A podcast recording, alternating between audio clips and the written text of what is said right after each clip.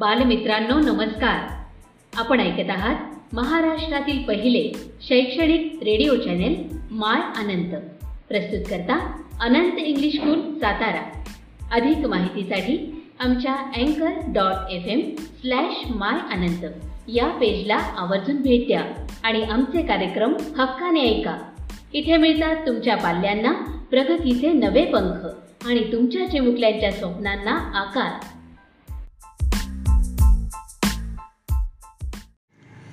नमस्ते मुलांना.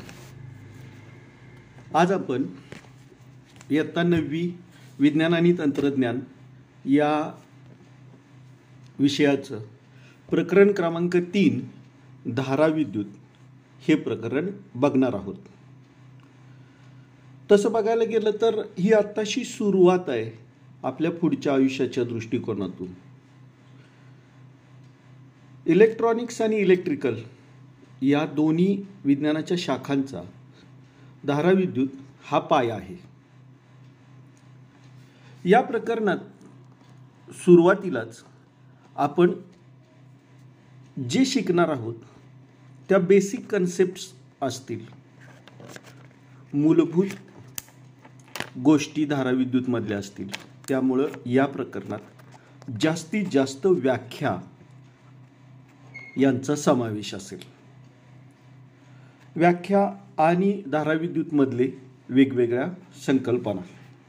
ज्या आपण काही अगोदर बघितल्या संकल्पना त्यांचं रिव्हिजन या प्रकरणात असेलच. मात्र विभव म्हणजे काय विभवांतर म्हणजे काय वाहक पदार्थ विद्युत रोध म्हणजे काय अहमचा नियम काय आहे यासारख्या नवीन नवीन संकल्पना आपण या प्रकरणात शिकणार आहोत. त्याच पद्धतीनं वाहक पदार्थ विसंवाहक पदार्थ कुठले? विद्युत वाहक कुठले? विद्युत विसंवाहक कुठले? विद्युत दुर्वाहक कुठले? याची पण माहिती आपण या प्रकरणात बघणार आहोत. यामुळं हे प्रकरण आपल्या पुढच्या आयुष्याच्या दृष्टिकोनातून इलेक्ट्रॉनिक्स आणि इलेक्ट्रिकलमध्ये आपल्याला क करिअर करायचं असेल तर हा त्याचा पाया असेल. यामुळे या प्रकरणात अभ्यास करताना व्याख्या यांचा तुम्हाला पुरेपूर अभ्यास केला पाहिजे जास्तीत जास्त अभ्यास केला पाहिजे. नवनवीन संकल्पना तुम्ही शिकणार आहात ह्या संकल्पना तुम्ही समजून घेतल्या पाहिजे. तर मग आपण प्रकरणाला सुरुवात करूया. प्रकरण क्रमांक तीन धारा विद्युत. माणसाच्या मूलभूत गरजा आपण शिकलो अन्न वस्त्र आणि निवारा. मात्र तसं बघायला गेलं आणि आजच्या युगात विचार केला तर माणसाची मूलभूत चौथी एक गरज झाली आहे. ती म्हणजे विद्युतधारा ज्याला आपण बोलीभाषेत लाइट असं म्हणतो. जर का लाइट नसेल तर आपलं आयुष्य जगण्यामध्ये आपल्याला अनेक अडचणी येऊ शकतात. तुम्ही विचार करा मनुष्य जन्मल्यापासून मृत्यूपर्यंत किंवा आपण सकाळी उठल्यापासून रात्री झोपेपर्यंत प्रत्येक गोष्टीमध्ये लाईटचा वापर करतो. मग ते प्रकाश मिळवण्यासाठी असेल कॉम्प्युटर चालवण्यासाठी असेल वारा घेण्यासाठी असेल आता तर वेगवेगळी मशीन्स ह्या लाईटवर चालणारी आलेली आहेत. आणि त्यामुळं दैनंदिन जीवनात आपण प्रत्येक गोष्टीसाठी विजेवर अवलंबून आहोत असं म्हणायला हरकत नाही. लाइट नसेल तर आपण जगू शकत नाही. काही ठिकाणी तर इतके पुढे गेलेत की लाईटशिवाय त्यांचं कामकाज होऊ शकत नाही. उदाहरणार्थ बँका असतील पतसंस्था असतील पेट्रोल पंप असेल हॉस्पिटल्स असतील याच्यामध्ये लाइट नसेल तर व्यवहार हो पूर्ण होऊ शकत नाहीत. यासाठी जनरेटरची व्यवस्था केलेली असते.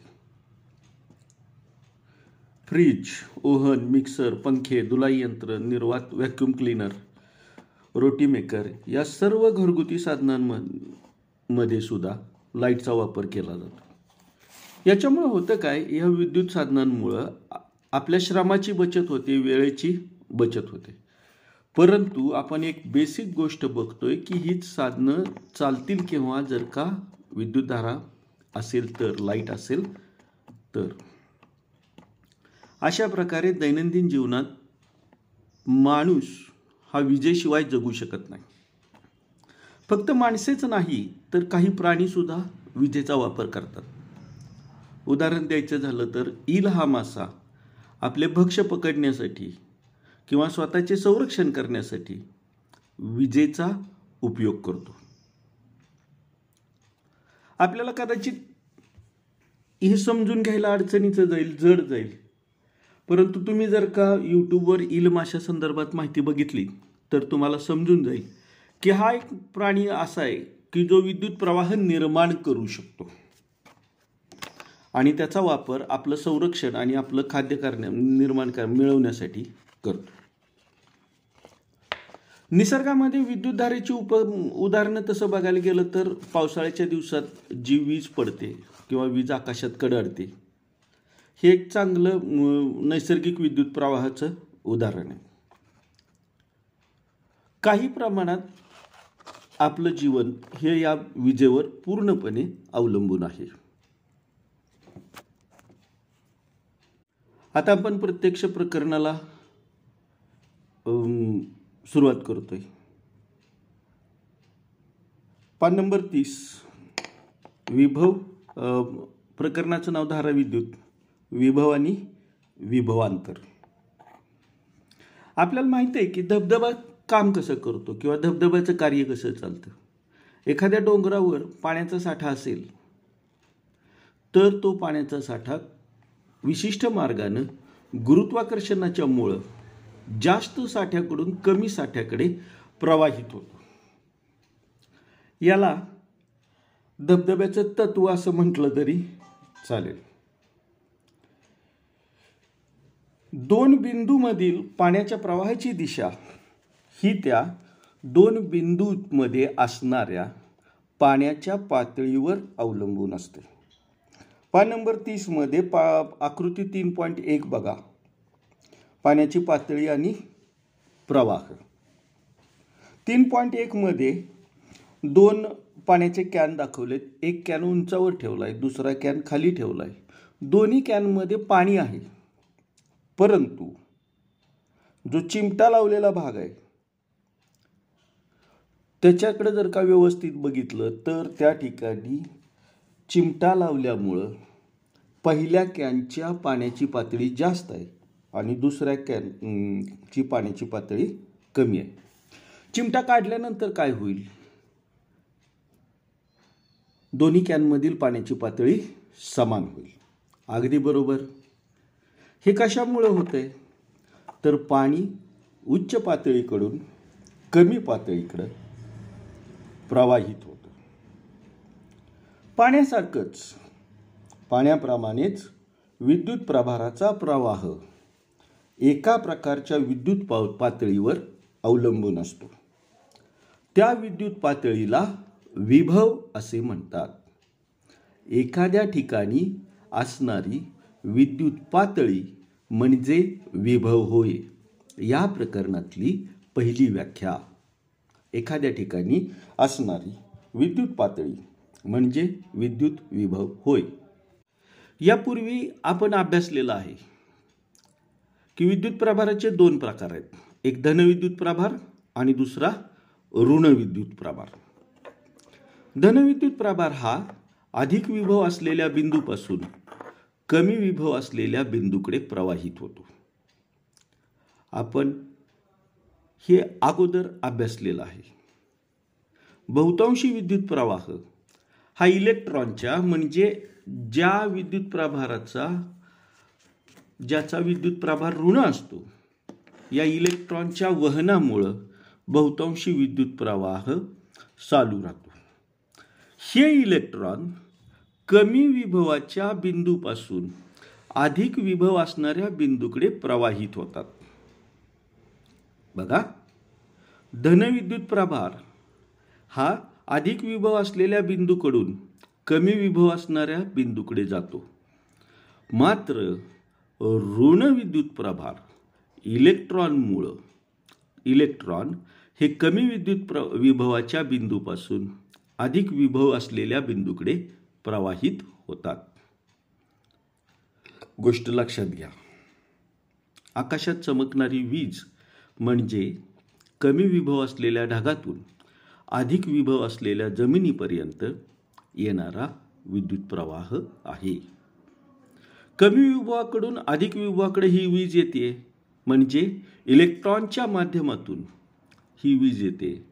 म्हणून असं म्हटलं जातंय आकाशात चमकणारी वीज म्हणजे कमी विभव असलेल्या ढगातून अधिक विभव असलेल्या जमिनीपर्यंत येणारा इलेक्ट्रॉनचा प्रवाह असतो.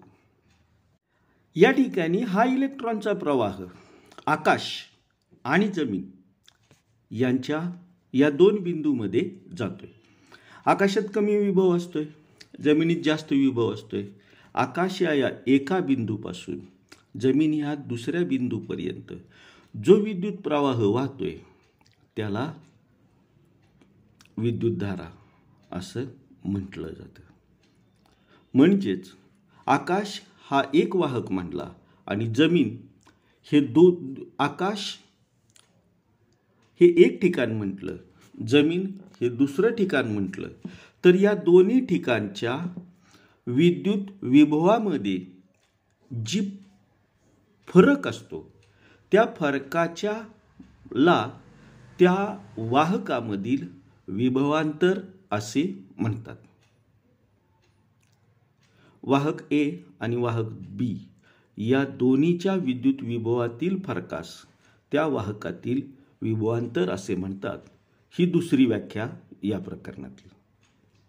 व्याख्या समजून घेण्यासाठी पान नंबर एकतीस आकृती तीन पॉईंट दोन.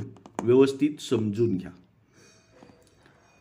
उच्च विद विद्युत विभव असणारा आणि कमी विद्युत विभव असणारे दोन रोधक पदार्थांचे आवरण असलेले स्टँड या ठिकाणी घेतलेले. ए हा उच्च विद्युत विभव असणारा रोधक पदार्थाचे आवरण असणारा स्टँड आहे. स्टॅ रोधक पदार्थ आहे. आणि बी हा कमी विद्युत विभव असणारा रोधक पदार्थाचा असणारं रोधक पदार्थाचे आवरण असणारं विद्युतवाहक पदार्थ आहे.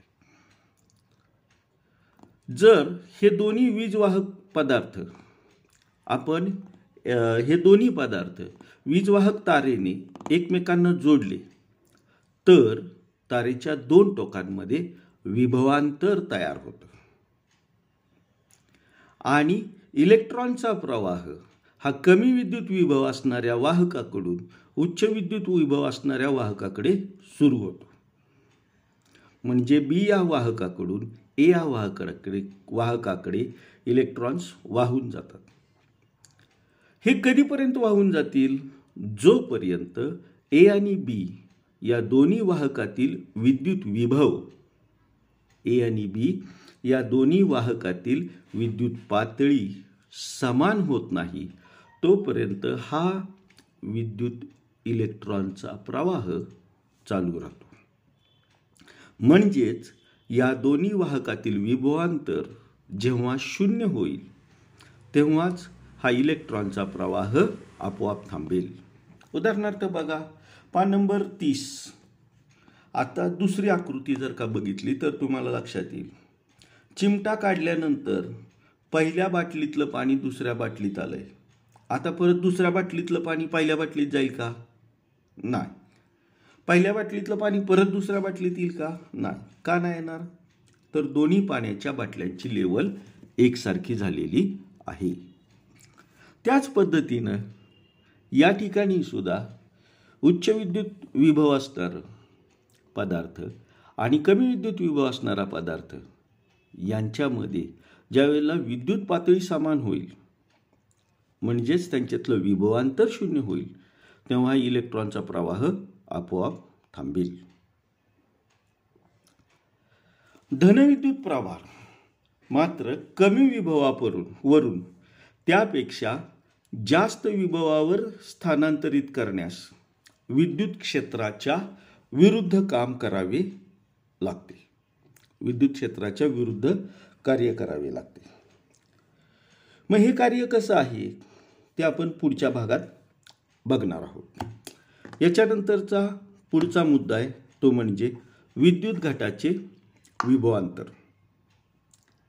आपण इयत्ता आठवीमध्ये विद्युत घट म्हणजे काय हे बघितलं होतं. आठवीमध्ये याला विद्युत घटाबरोबर अजून एक नाव होतं. आठवतंय का बघा काय? साधा विद्युत घट कोरडा विद्युत घट ज्याला बोली भाषेत आपण बॅटरीचा सेल म्हणतो. ह्या सेलला दोन टोक असतात. एक धनटोक आणि ऋणटोक या विद्युत घटाच्या धन आग्रह आणि ऋण आग्रह यांच्या विद्युत विभवातील फरक म्हणजे त्या घटाचं विभवांतर. धन आग्रह आणि ऋण आग्रह यांच्यातील विद्युत पातळीतला फरक. धनाग्रामध्ये आणि ऋणाग्रामध्ये ऋणाग्रामध्ये जर का विद्युत पातळी जास्त असेल धनाग्रात कमी असेल तर त्याच्यात विभवांतर असेल. आणि त्याच वेळेला तो इलेक्ट्रॉनचा प्रवाह वाहून जाऊन त्या विद्युत घाटाला आपण एखादी वायर जोडली तर दिवा लागू शकतो. बल्ब जोडून दिवा लागू शकतो. मग हे विद्युत घटामध्ये असणारं विभवांतर कशामुळं निर्माण होतं? तर त्या बॅटरीच्या सेलमध्ये. जे काही मटेरियल भरलेलं असते जे आठवी विज्ञानमध्ये आपण शिकलेलो होतो त्या रासायनिक पदार्थांमध्ये रासायनिक अभिक्रिया होते आणि त्याच्यामुळं ह्या विद्युत घटामध्ये विभवांतर निर्माण होतं. हे विभवांतर इलेक्ट्रॉन्सला गतिमान करतं आणि दोन्ही आग्रांना जोडणाऱ्या वाहकांमध्ये विद्युत प्रवाह निर्माण होतो. ए या बिंदूपासून बी या बिंदूपर्यंत विद्युत घटाच्या ए या बिंदूपासून बी या बिंदूपर्यंत एकक धनप्रभार स्थानांतरित करण्यासाठी जे कार्य करावे लागते त्याला बिंदू ए आणि बिंदू बी मधील विद्युत विभवांतर असे म्हणतात. ही दुसरी व्याख्या आहे. ए या बिंदूपासून बी या बिंदूपर्यंत एकक धनप्रभार स्थानांतरित करण्यासाठी जे कार्य करावे लागते त्याला बिंदू ए आणि बिंदू बीमधील विद्युत विभवांतर असे म्हणतात. आणि हे विद्युत विभवांतर काढण्यासाठीचं सूत्र पान नंबर एकतीसवर दिलेलं आहे. दोन बिंदूमधील विभवांतर बरोबर कार्य भागिले स्थानांतरित झालेला एकूण प्रभार. विभांतरासाठी व्होल्ट म्हणजेच व्ही हे चिन्ह वापरलं जातं. कार्यासाठी वर्क डन म्हणजेच डब्ल्यू हे चिन्ह वापरलं जातं. आणि स्थानांतरित झालेला एकूण विद्युत प्रभार कुलोम म्हणजेच क्यू ह्या चिन्हानं दर्शवला जातो. म्हणून एक वोल्ट बरोबर एक जूल भागिले एक कुलोम एस आय पद्धतीमध्ये विभवांतराचे एकक वोल्ट हे आहे. वोल्ट जूल कुलोम याबाबत आपण अगोदर माहिती बघितलेली आहे इयत्ता आठवीमध्ये. ती आठवण्याचा प्रयत्न करा. यानंतर आपण पुढे बघणार आहोत. हा ऋणविद्युत प्रभार एका ठिकाणावरून दुसऱ्या ठिकाणी जातो कसा? हे बघण्यापूर्वी आपल्याला मुक्त इलेक्ट्रॉन म्हणजे काय ही संकल्पना थोडी आठवली पाहिजे. गेल्या वर्षी इयत्ता आठवीमध्ये आपण अणूची संरचना अभ्यासलेली आहे.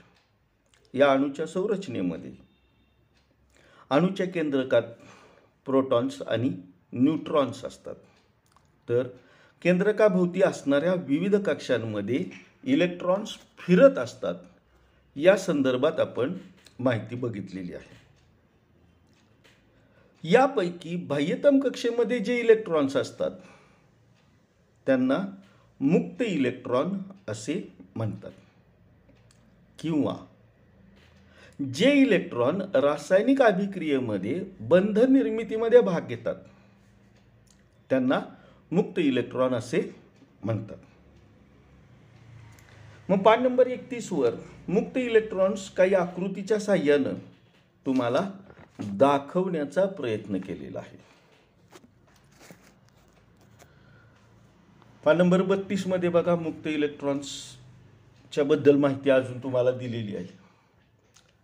फ्री इलेक्ट्रॉन्स कोणत्याही धातुरूप विद्युत वाहकाच्या प्रत्येक अणूजवळ एक किंवा एकापेक्षा जास्त इलेक्ट्रॉन असे असतात की जे इलेक्ट्रॉन अणुकेंद्रकाशी अतिशय क्षीण बलाने बद्ध असतात.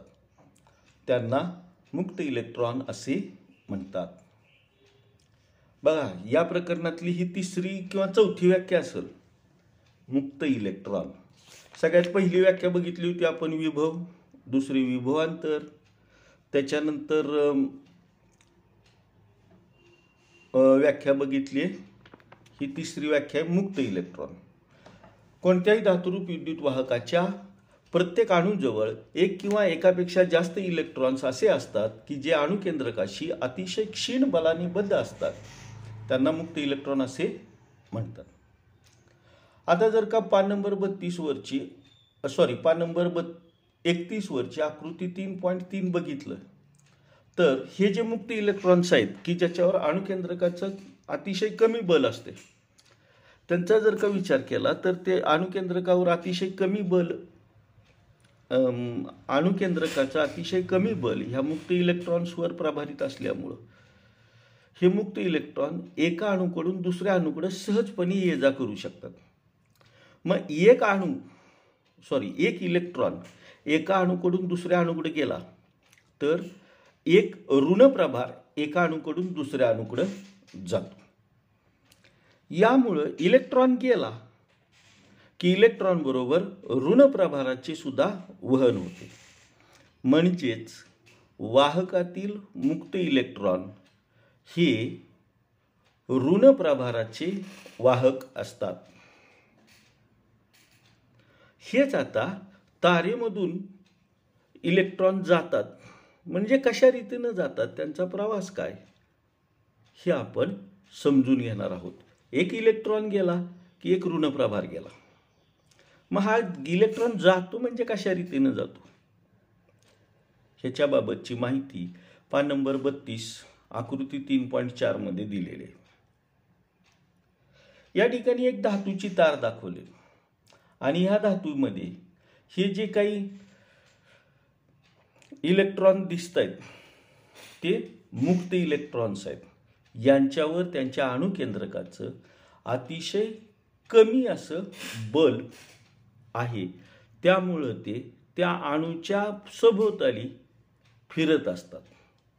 मात्र ते इकडं तिकडं जाण्याच्या तयारीत असतात.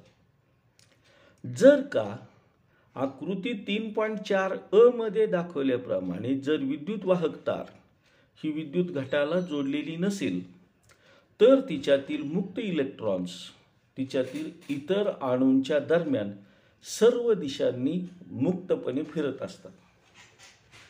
परंतु जेव्हा त्या तारेची टोके कोरड्या विद्युत घटासारख्या विद्युत स्त्रोताला जोडली जातात तेव्हा तारेतील इलेक्ट्रॉनवर विभवांतरामुळे विद्युत बल कार्य करते.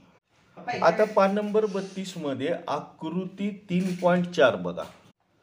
या आकृतीत खालची ब आकृतीत बघितलं तर ही जी वरची विद्युत वाहक तार होती त्या विद्युत वाहक तारेला एक विद्युत घट जोडलेला आहे.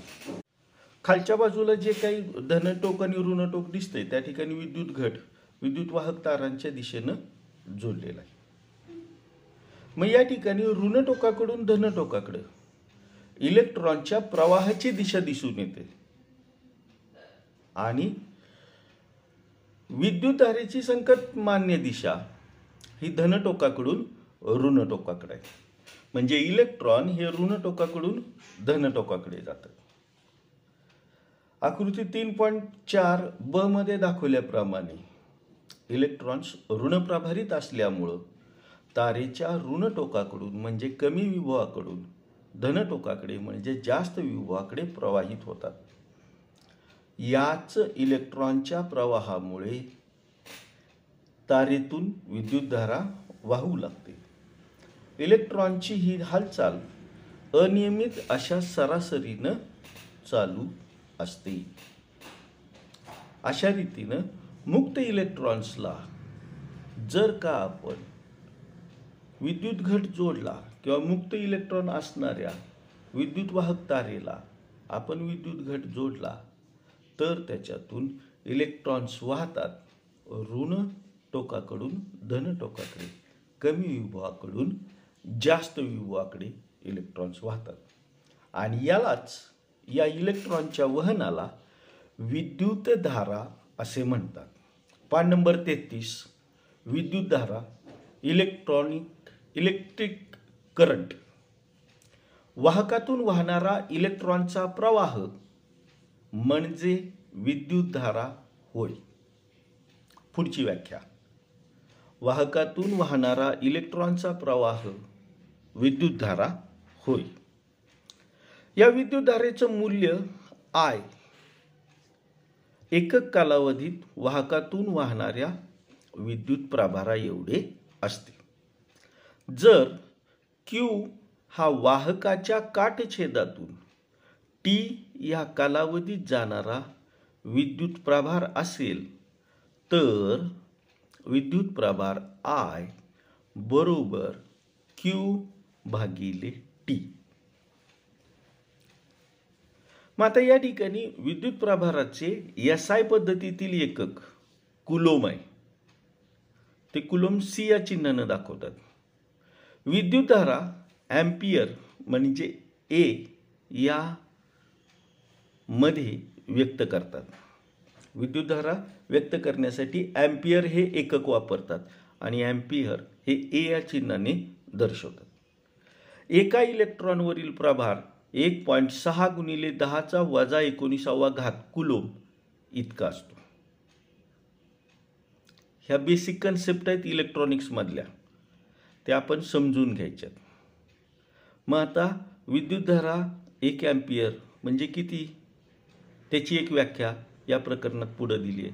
ॲम्पियर म्हणजे वाहकातून एका सेकंदास एक कुलोम इतका विद्युत प्रभार प्रवाहित होत असेल तर वाहकातून वाहणारी विद्युतधारा एक ॲम्पियर आहे असे म्हणतात. ही मला वाटते पाचवी व्याख्या असेल या भागातली. एक ॲम्पियर बरोबर एक कुलोम भागिले एक सेकंद. मला वाटते सव्वीस मिनिटाचं लेक्चर झालं आहे याच्यावर आपण आता इथंच थांबूया. पुढच्या आठवड्यात याच्या पुढचा भाग आपण बघूयात. तोपर्यंत या प्रकरणाचं वाचन करा. संकल्पना नवीन आहेत त्या समजून घ्या.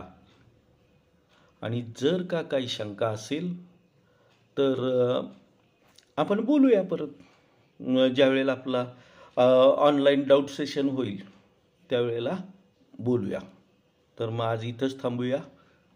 पुढच्या वेळेला पुढचा भाग.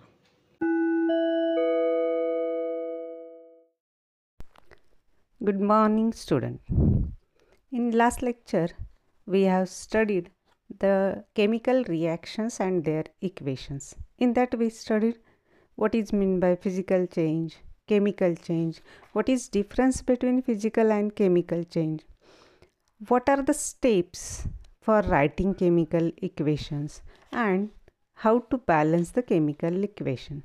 Now, in this le- uh, in this lecture, we will study the types of chemical reactions. Now, number of chemical reactions are there. How to classify these chemical reactions? So, first method of writing uh, classification of chemical reactions that is number of reactants and products.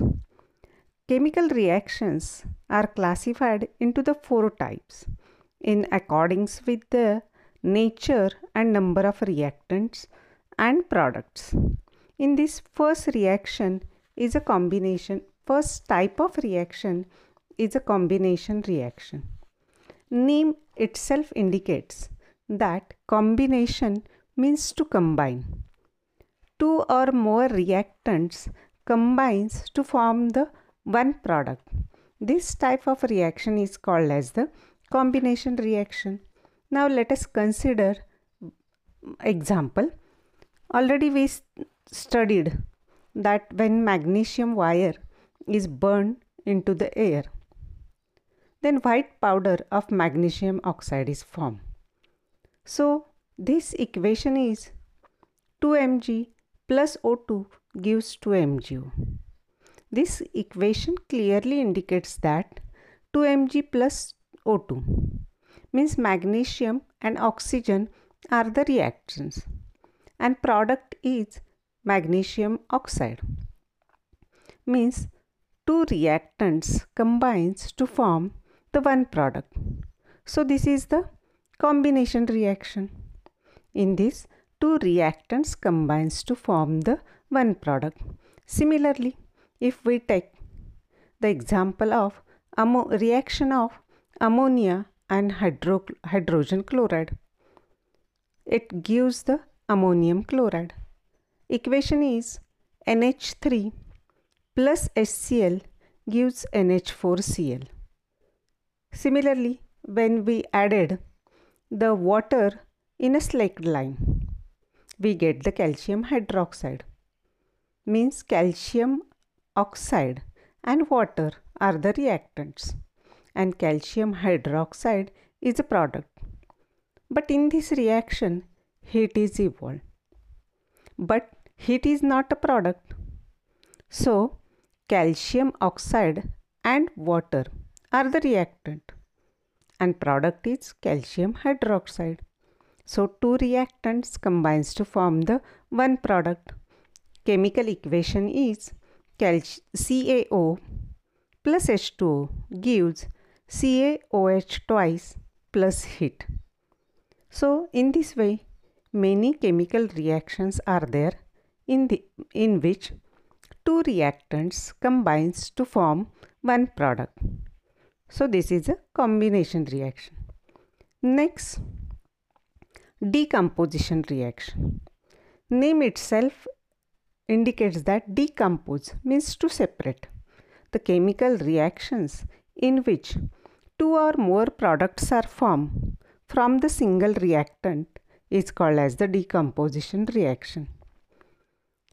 This decomposition reactions further classified into various ways in which decomposition occur.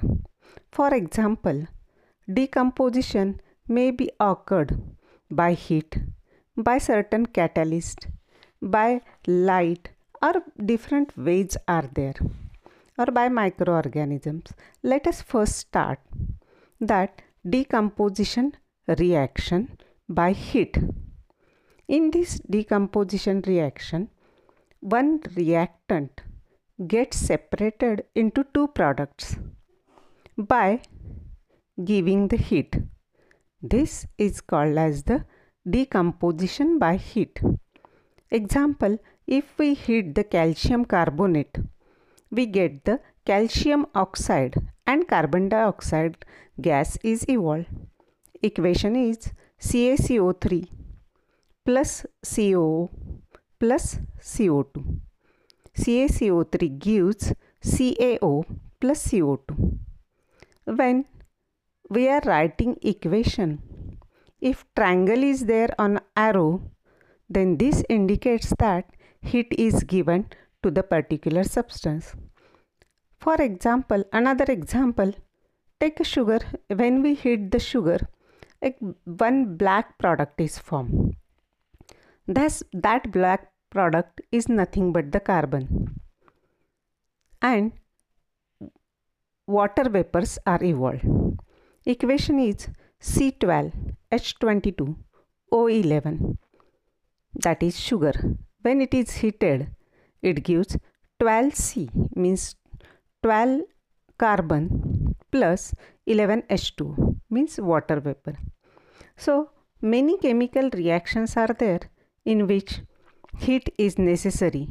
One product gets decomposed into the many oh, sorry one reactant get decomposed into the many products. Another type of a decomposition, it is carried out by the electric current.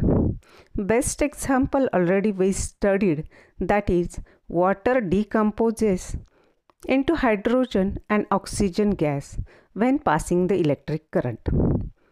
In this reaction, decomposition of water is carried out by the electric energy.